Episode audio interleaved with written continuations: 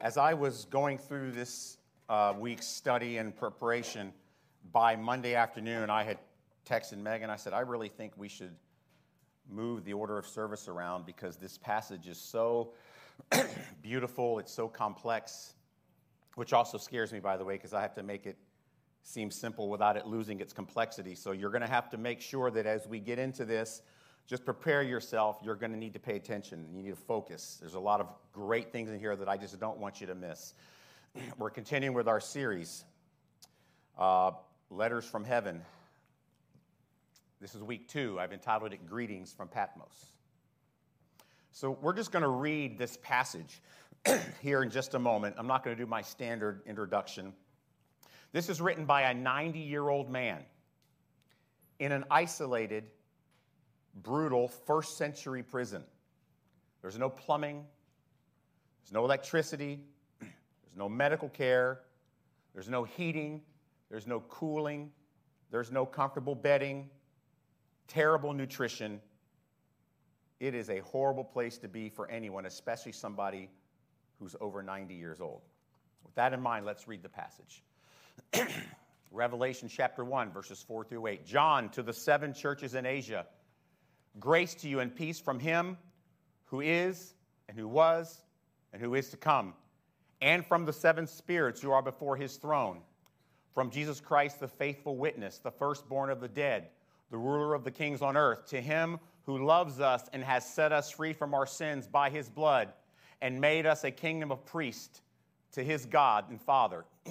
To him be glory and dominion forever and ever. Amen. Behold, he is coming with the clouds, and every eye will see him, even those who pierced him, and all tribes of the earth will wail on account of him. Even so, amen. I am the Alpha and the Omega, says the Lord God, who is and who was and who is to come, the Almighty. There's so much here. I hope that you are inspired by it as much as I was in preparing this message this week. The history of this passage is interesting. This is an old man in prison. It's an island prison. So last year, Laura and I visited, visited a place. Some of you might have heard of it. It's about 70 miles southwest of the Keys. It's called the Dry Tortugas. And on it, there's an army fort that was built in about the 1800s.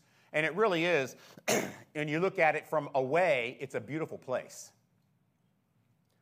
But there's no reliable fresh water source there. It's severe weather often. It's isolated, and in the summertime, it's hot. It is, in fact, while it may seem beautiful, a very tough place to live and survive. And we learned stories there when we were visiting, and they were giving us a tour of the suffering from those who were stationed there, the disease. Sometimes it was famine and starvation, stuck in the middle of the ocean. Excuse me. There were also prisoners kept there during the Civil War. The most famous was a man called Dr. Samuel Mudd. And that was the prison that he stayed in,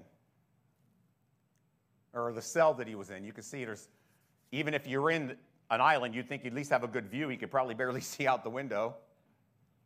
And this is what he wrote on the walls Whosoever entereth here leaves all hope behind. I mean, if this is how Samuel Mudd felt in the 1800s, imagine how rough a first century island isolated prison like this would be like.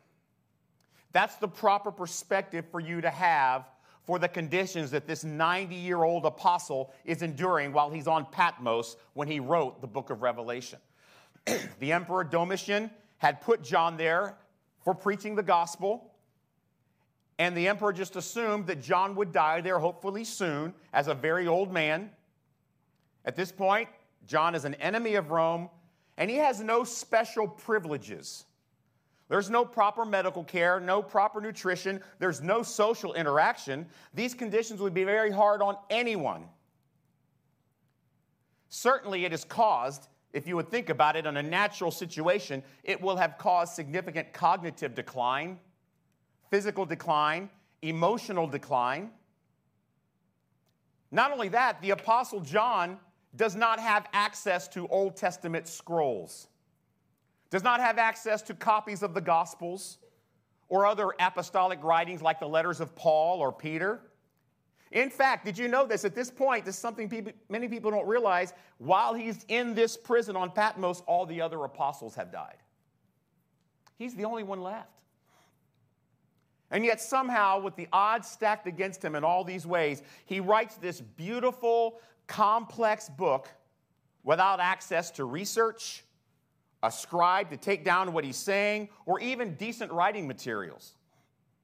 We'll circle later, we'll circle back later to these verifiable historical archaeological facts. But what I want you to see is the fact that this book even exists is a beautiful affirmation of our faith and an evidence of the miracle of Scripture. The next thing I want you to see about the history is this idea of seven churches. We'll bump up against this number seven throughout our study in Revelation. So we must begin to train our minds and our thoughts so we know how to process this the right way when we see it. And it's important to understand culturally, historically at the time, what the number seven would have represented to John's readers. It represented completeness, thoroughness. Anyone with any exposure at all to the Old Testament scriptures would know when they hear the number seven, it represented this completion, not just physical, but spiritual as well. It's a colloquial association with roots going back to the seven days of creation. This number seven shows up 860 times in Scripture. 860. It shows up 57 times just in Revelation alone. John uses three references to seven just in today's greeting passage. The first time is when he is greeting the seven churches he is writing to. These are actual seven literal congregations that were planted by who? The Apostle Paul in Asia Minor, which is modern day Turkey today. But it goes beyond them. He uses seven strategically, literally, to inform his readers that this book is not just meant for those seven churches, but for the complete church. The church everywhere, the church then and the church to come. So when he says, Greetings to the seven churches, he's talking about those seven churches, but he's also talking about the whole church. Seven churches is a directive that all of Revelation is intended for all congregations to be read aloud and studied together. And later in this passage, we'll see the second use of a seven in a heavenly greeting from the seven spirits. And then there's also a third, more subtle, hidden seven that we're going to discover, I think you'll like. So that's the history of the passage. Let's look at the, the spiritual aspect of today. I, I've called this section Greetings from God. So after his personal greeting, he says, John to the seven churches in Asia Minor. John now becomes a messenger. He's channeling, delivering greetings directly from heaven to these seven churches. John is saying, Churches, this next greeting isn't from me, it's directly from heaven, so listen up. This greeting is fascinating, and what it becomes, if you'll see as we go through, it is one of the best treatises in Scripture for the doctrine of what we call the Trinity. Its complexity is stunning, and it intimidated me as I tried to take all of it and boil it into a 25, 35, 50 minute sermon. Just kidding, 30, 30 minute uh, sermon. The first thing I want you to see is Greetings from the one who is and was and is to come. This is the Father. It's a reference to the name God actually gave himself starting in Exodus. This is the first reference to the Old Testament that we see in this passage. He is the one who always has been. Exodus 3:14, part A, the first part. God said to Moses, "I am who I am." That's what it means. He is the one who was and is and is to come. This Hebrew name means he has no beginning, he has no end. He always has been and always will be. That's what God named himself. Unlike empires and kingdoms and nations or even creation itself, God isn't bound by time. He transcends time. As a matter of fact, He created time. Then there's the second greeting from the Trinity, from the seven spirits. That sounds odd, right? Greetings from God the Father and then the seven spirits. This is actually, and the first century readers would know this, this does not mean there are seven different spirits. but it is one complete Spirit of God and all the things that He brings when He indwells us. And unlike us, first century readers would quickly, easily see an obvious connection for them with a particular phrase and a passage in Isaiah. Isaiah 11:2. Watch this. Are you ready? You're going to love this. The Spirit of the Lord, one, shall rest upon him. The Spirit of wisdom, two, and understanding, three. The Spirit of counsel, number four, and of might, number five. The Spirit of knowledge, number six. The fear of the Lord, number seven. Do you see that? Those are the seven spirits. And first century readers would know exactly what passage he was talking about. Oh, the seven spirits, that's Isaiah. But for us, it's like, wow, that's pretty cool, right?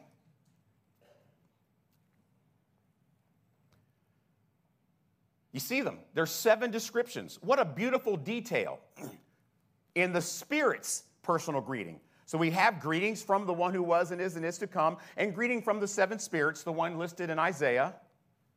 This phrase is an example of why we cannot read, listen carefully, we cannot read Revelation from a 21st century perspective. You have to read it in context. And then there's a third greeting from the Trinity. It's from Jesus. Watch how many details are given by the next person in the Trinity compared to the first two, God and the Spirit. This is amazing. First of all, there's a description of who he is. It's clear the third person in this greeting from heaven is the preeminent focus of this passage. It says here, he is the faithful witness. By the way, the word witness means martyr, the faithful who died. It's a reference to the cross where Jesus died for our sins. He's also described as the firstborn among the dead, the head of the church, and the first of the dead to be resurrected. It's referencing exactly what Paul wrote in 1 Corinthians chapter 1 verse 18 when he said, "He is the head of the body, the church. He is the beginning, the firstborn from the dead." Here's a New Testament reference.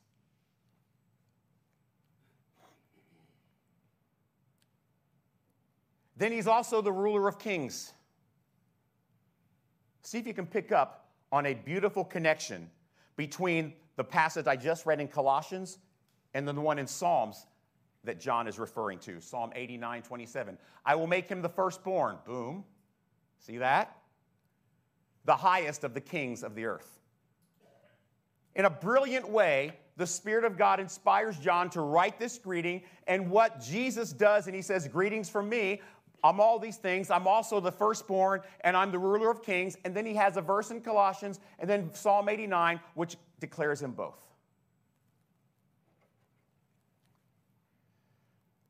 These are beautiful details in this reading about Jesus from himself and who he is. Let's move to the next phrase. The next description is what he did. He's the faithful martyr who was resurrected with power over kings and set us free by his blood. That's what he says. He has set us free. That's what he did. And what is he doing? He's creating, as John says, he is calling us to be a kingdom of priests to God out of those seven churches he references. Remember in our first Peter study, we talked about the priesthood? There's a passage from Exodus. This is another reference to the Old Testament in this passage. And you shall be to me a kingdom of priests and a holy nation. I think we're up to what, four references now? I know I'm flying through these, but just try to track with me. Then there's another description of what he will do. You've seen who he is, what he has done, what he is doing, and now what he will do. And what is it he will do? He's coming again. And when he does, all power will be voluntarily given up to him. And when he comes, John describes it, everyone will see it. Evil and all nations will mourn their rejection of him. This is another Old Testament reference directly from Daniel 7. I saw the night visions, and behold, with the clouds of heaven there came one like a son of man. And he came to the Ancient of Days and was presented before him. He was given dominion glory, and a kingdom that all peoples, nations, and languages should serve him. There's the priesthood.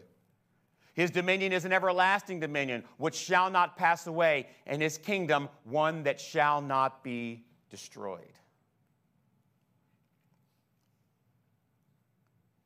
Notice how this summarizes the other portions of Jesus' description of himself.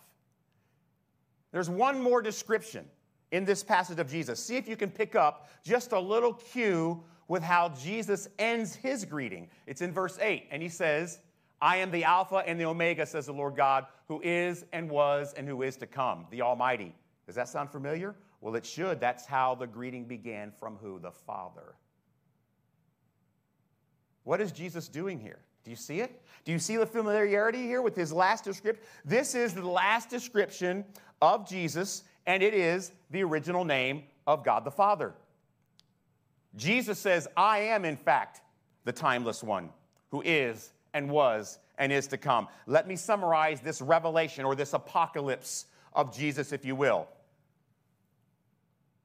He who was and who is and who is to come has done great things. He is doing great things and will do great things. And above all else, he is God the Father. As a matter of fact, Jesus said this about himself when he walked on earth. In John 8 58, Jesus said to them, Truly I say to you, before Abraham was, I am. That means the one who is, the one who was, and the one who is to come. So I want to show you one more seven. It is actually in the descriptions that I just went over with you. Should we count them together? This is Jesus' description of himself. The faithful witness, there's one. Firstborn of the dead, there's two. The ruler of kings on earth, there's three. He has freed us from, uh, from our sins by his blood, there's four. Made us a kingdom of priests, there's five. He is coming with the clouds, there's six. I am the Alpha and Omega, says the Lord God, who is and was and who is to come, the Almighty, there's seven. Seven descriptions to the seven churches and greetings from the seven spirits. This is a piling up of sevens just in four verses. It's a clear revelation. What is being communicated by this number seven that shows up three times in these four verses? It is this completeness. Completeness of our Jesus in every conceivable way. You see the complexity? Do you see the beauty? How this greeting from heaven to the complete church is written? See, this is exactly how you read and understand apocalyptic literature. This is what apocalyptic literature does. And apocalyptic, again, doesn't mean zombies or nuclear war, it means revealing. Here's what apocalyptic does apocalyptic literature does it piles things up one upon another in beautiful, complex literary construction, just in case you missed it the first time. In this greeting from heaven, we have five complex Old Testament references and two New Testament references. Reminder John is 90 in prison when he wrote this. He is certainly not at the peak of his intellectual capacities and capabilities. How many of you could write this on your own if you had a good night's sleep? He doesn't have any scrolls with him to go back and look. He's not sleeping well. He's very old and weak. He's most definitely probably malnourished. There's only one rational explanation. John was given these words, this greeting from heaven. But who in the world would have the ability to infiltrate this isolated Roman prison? Either somebody with loads of scrolls or somebody with a complete cognitive working knowledge of all Scripture? Who would be able to do that and help John connect the dots as this greeting does? Well, it could only have been Jesus. Man, just wait to see what you learn next week.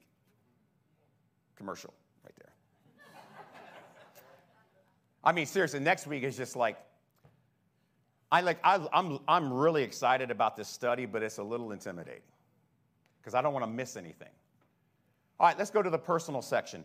Blessed is the one who reads aloud. You remember that from verse 3 last week? Here's the sermon preview this week. And this is kind of an in your face kind of thing. The revelation of who Jesus really is forces one of two responses rejection or worship. There is no middle path. That's just a fact. what do you think would be the response of the believers in these seven congregations as they began to read this aloud together? I mean, they would be able to pick up on these references that I just laid out for you. Imagine the, uh, the best way I could describe it. Imagine the corporate wow. Those wow moments as they discover these Old Testament links and they stop and they turn to them and read those aloud as well. Seven spirits, that's Isaiah 11 2. Let's turn there. Do you think they were experiencing possibly the promise that John gave them in verse 3? Blessed are those who read this aloud. Wouldn't you like to be blessed? Can we be blessed as they were right now as we hear these words aloud together? This is a verse from our study in 2 Peter that we just finished up. For no prophecy was ever produced by the will of man, but men spoke from God as they were carried along by the Holy Spirit. This is the rational explanation for this greeting from heaven. This greeting from heaven, delivered to this 90 year old man in a harsh, harsh, isolated prison, affirms our faith in Scripture. The complexity of these five verses show God didn't just inspire John to write this, he empowered John to write it. This greeting is the foundation for the development of our process and discipline that we're going to need to read Revelation correctly. Just reflect for a few minutes with me on the incredible revelation or apocalypse of Jesus just in his greeting to us. This miraculous intricacy of this greeting, it should inspire you to read what's next, to discover how else Jesus might reveal himself in the next passage. It's a revelation into the supernatural process of how Jesus reveals himself to his people through his word. See, this is why this is important. And while you can have your own personal devotions with God, and that's good and that's important, but this is why primarily Scripture is intended to be read aloud in community. As we discover together the links within, that's why you can be fascinated with the deep meanings that are inserted. It makes you instinctively want to explore Jesus more. Did you know, this is interesting, did you know that humanity is the only species on earth with the ability to worship or to identify and admire something beautiful or complex or glorious? Cows don't sit on a hill and say, mmm, nice mountains. they just don't. Only humans can do that. Did you know this? Humans are the only species that can point to direct someone's attention to something else. Did you know that? Only humans can direct someone's attention to something that is worthy of admiration or awe and respect. Like when you see a cool video, hey, check this out. Animals can't do that. And when Jesus reveals who he is, there is only one proper response to identify him, to point to him, and worship him and say, Wow, that's our Jesus. And when we worship our Jesus because of who he has revealed himself to be, worship isn't about just only an experience for our benefit. To enjoy the good music, to have an emotional feeling. It is the natural response to our fascination with Jesus. But there's more to it. This response to Jesus as he reveals himself, that is, in fact, the blessing that John promised in verse 3. Blessed are those who read aloud. What's the blessing? They recognize who Jesus is. It's not money, it's not jet planes. It is recognizing who Jesus is. The desire to worship Jesus when he reveals himself. This blessing of worship manifests itself as a community of priests pointing to Jesus in song, in prayer, in service, in generosity, and integrity. This blessing that we see from verse 3, from hearing this greeting aloud, this blessing inspires us, as John says, to be a part of this kingdom of priests that Jesus is calling us to be a part of. A priesthood that is characterized and divinely inspired, full of what?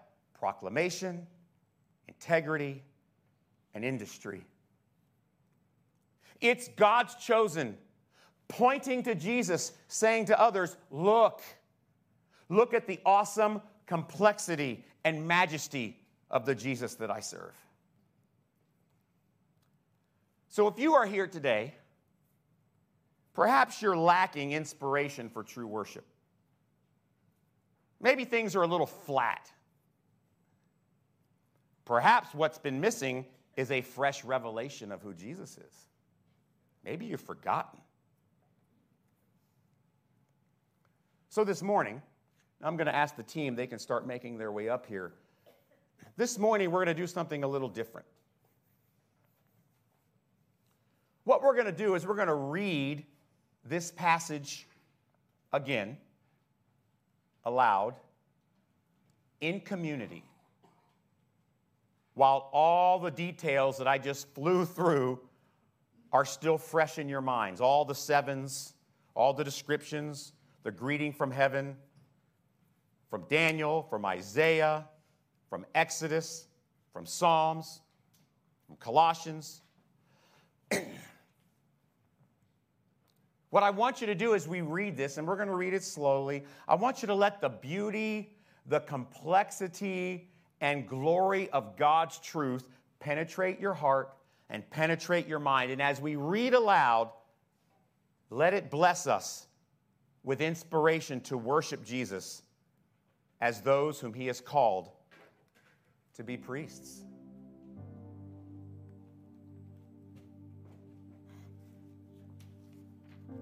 John to the seven churches in Asia, grace to you and peace from him who is, who was, and who is to come, from the seven spirits who are before his throne, and from Jesus Christ the faithful witness, the firstborn of the dead, the ruler of kings on earth, to him who loves us and has freed us from our sins by his blood and made us a kingdom, priests to his God and Father.